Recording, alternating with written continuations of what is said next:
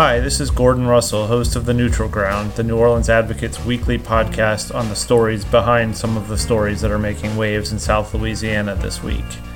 Thanks to our sponsors, Gardner Realtors, and thank you for joining us.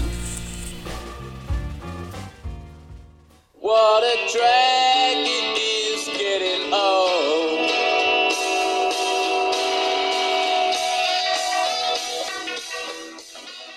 Indeed, it is a drag to get old. Um, I'm uh, here today with uh, Keith Spera, our music writer, to talk about the uh, devastating news uh, for many people that the Rolling Stones will not be coming to this year's Jazz Fest. Um, Keith, thanks for joining me today. You bet. And you know, somebody used the word devastating. Uh, I got a call from a reader because I used devastating in, in describing this scenario.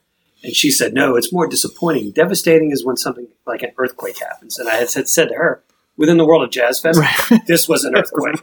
right, This was an earthquake and a tsunami all rolled into one. Right, I think if you're Quint Davis, it's devastating, or if you're the, you know, or, you know, frankly, a lot of the people who uh, stood out, stood in line all night to get those tickets. Um, Yeah, absolutely. I mean, this is something that Quint Davis, the producer of the festival, worked on literally for years. You know, it was a round the world courtship. I mean, you know, he went to meetings with their management team in Prague and in Brazil, and he's been cultivating this relationship, working toward this for many, many years because it's not an easy thing to do. You know, the Stones are probably the most lucrative rock and roll organization out there, and it is that. It's an organization. It's a corporation with a lot of layers, and in Mhm. order to get them at your festival, you have to pass through a, a lot of layers and jump through a lot of hoops. And he has been doing that dance for years.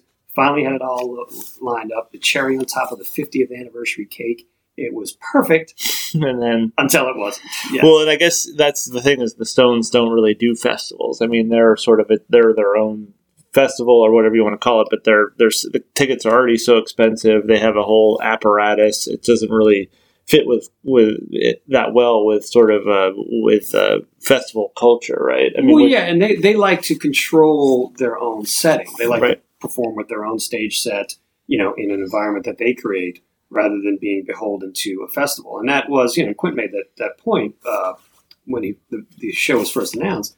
You know, the Stones agreed to play on Jazz Fest terms, i.e., in the daylight with a bare stage, you know, out there doing it like Right. everybody else does at the festival. So that, But, that even, was a huge but even thing. that said, wasn't totally on Jazz Fest terms because they had to change the ticket prices and everything else, and they they were shutting the whole festival down before the Stones right, came right. on. No, they did Yeah. make that adjustment. Um, yeah, and the term in terms of the ticket thing, I mean, that was, yeah, I mean, the Stones are not cheap to have at your festival. I mean, they, they would have been the most expensive band that the festival ever had. I mean, their guarantee per show, you know, is in the millions of dollars. So that's why you saw that higher ticket prices because they had to make up the difference Right. Or what they're going to pay the Stones to do the show. Right, and they've never that, that that's a first for Jazz Fest to, to go out of to sort of go out of their lane on that, right? Right. They used to do nighttime concerts before Hurricane Katrina. They would do official Jazz Fest shows at night at the Municipal Auditorium, and you know, back in the day, they would do them on the Riverboat President and, Mhm. and other venues. So there was a separate ticket for those events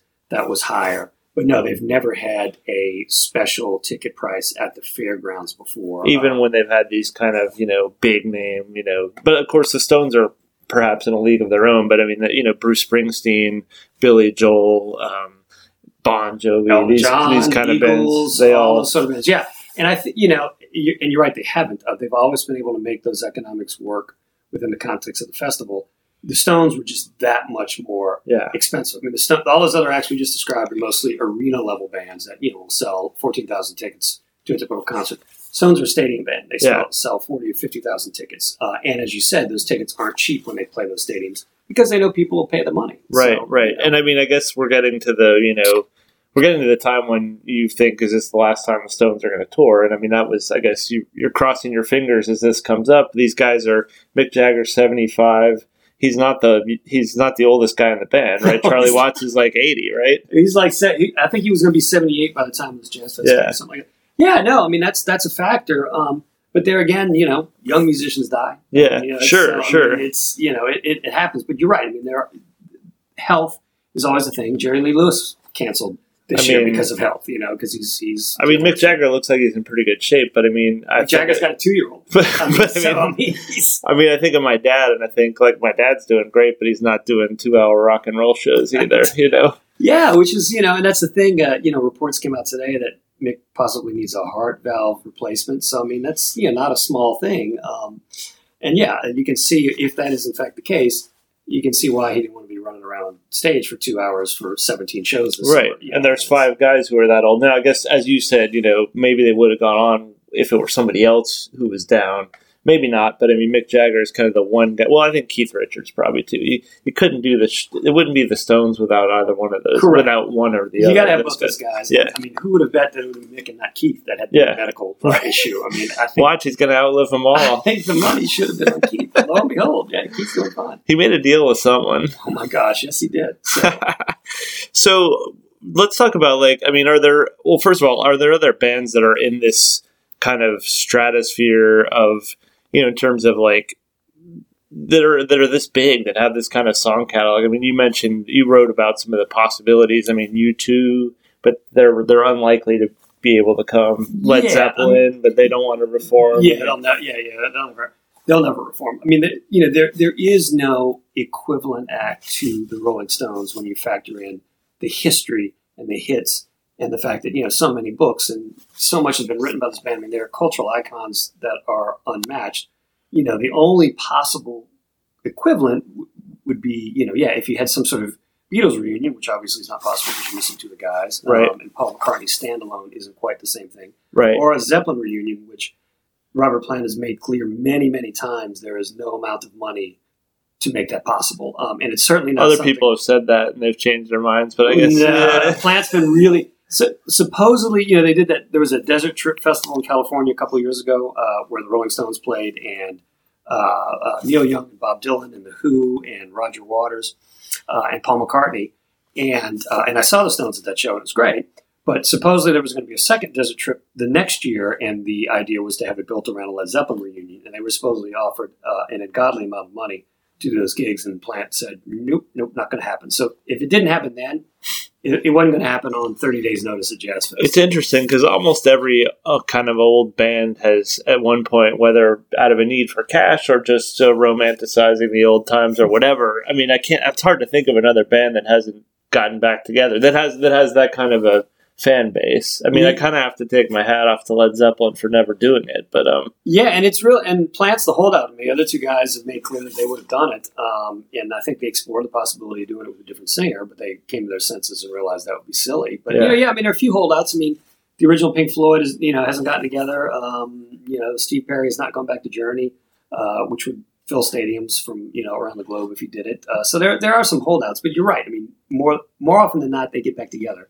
yeah, Um, but back to the original point about who's it going to be at Jazz Fest. Um, yeah, it, it, it's not going to be an equivalent act. I mean, I think they're going to get probably uh, an arena-sized headliner, somebody that would headline the festival on a normal day of the fest, and that's what they're going to go with. You Mhm. know, um, you know, it's not as easy as just picking up the phone and saying, "Hey, can you come?" Because people have to be, you know, active. They have to have Right. their bands rehearsed. They, uh, you know, they there are a lot of moving parts to it. I think, as you said in your in your column on this, I mean, someone like it would be very difficult for someone like U2 to slot into this. I mean, out of the bands that you sort of mentioned, I was thinking, I mean, Springsteen possibly in the, in that he could well, partly because he can do sort of a, it could just be him and some other musicians. It doesn't necessarily have to be the whole band, right? Right. I mean, yeah, I mean Springsteen. He he wouldn't necessarily get up on the stage like that unless he felt very confident about the band that he had with him. Sure. When he played in 2006 uh, for the first Katrina, first Jazz Fest after Katrina, he played with the Seeger Sessions band, right, and there were a lot of concerns then from coming from his camp about whether or not he was going to have that band ready to do the gig on time, Uh-huh. and that was why he wasn't announced as a performer right away because he still wanted to make sure the band was going to be Gotcha. in tip top shape. So he's kind of a perfectionist. So I don't think you'd see him do like a pickup show. Um, you know, a more likely possibility would be somebody like Billy Joel, uh-huh. who is working intermittently right now. He's doing that show a month at Madison Square Garden right, um, and like one or two other stadium shows a month right now, like through the summer. So he's got a band that's rehearsed and Wouldn't be know, that hard to speed. right? yeah. in so and do it. yeah. Yeah. so in theory, he could do it. Um, And he likes Jazz Fest. So. likes Jazz Fest. He loves New Orleans. Yeah. Um, so you know those things all uh, count. What about the Who? I was that noticed they didn't come up in your uh, in in your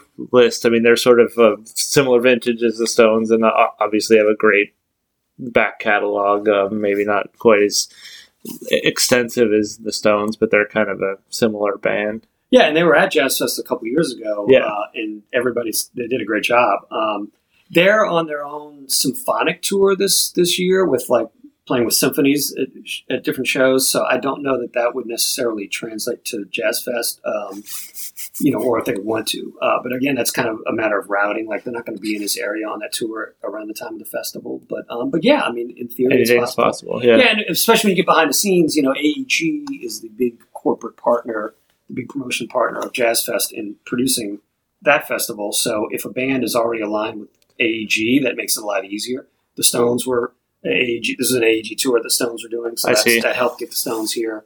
Um, back when Elton John did it, that was an AEG thing, and the Who, I believe, works with AEG, so that that helps. Yeah. Um, but you know, like I said, there are a lot of moving parts that have to come together to make it happen.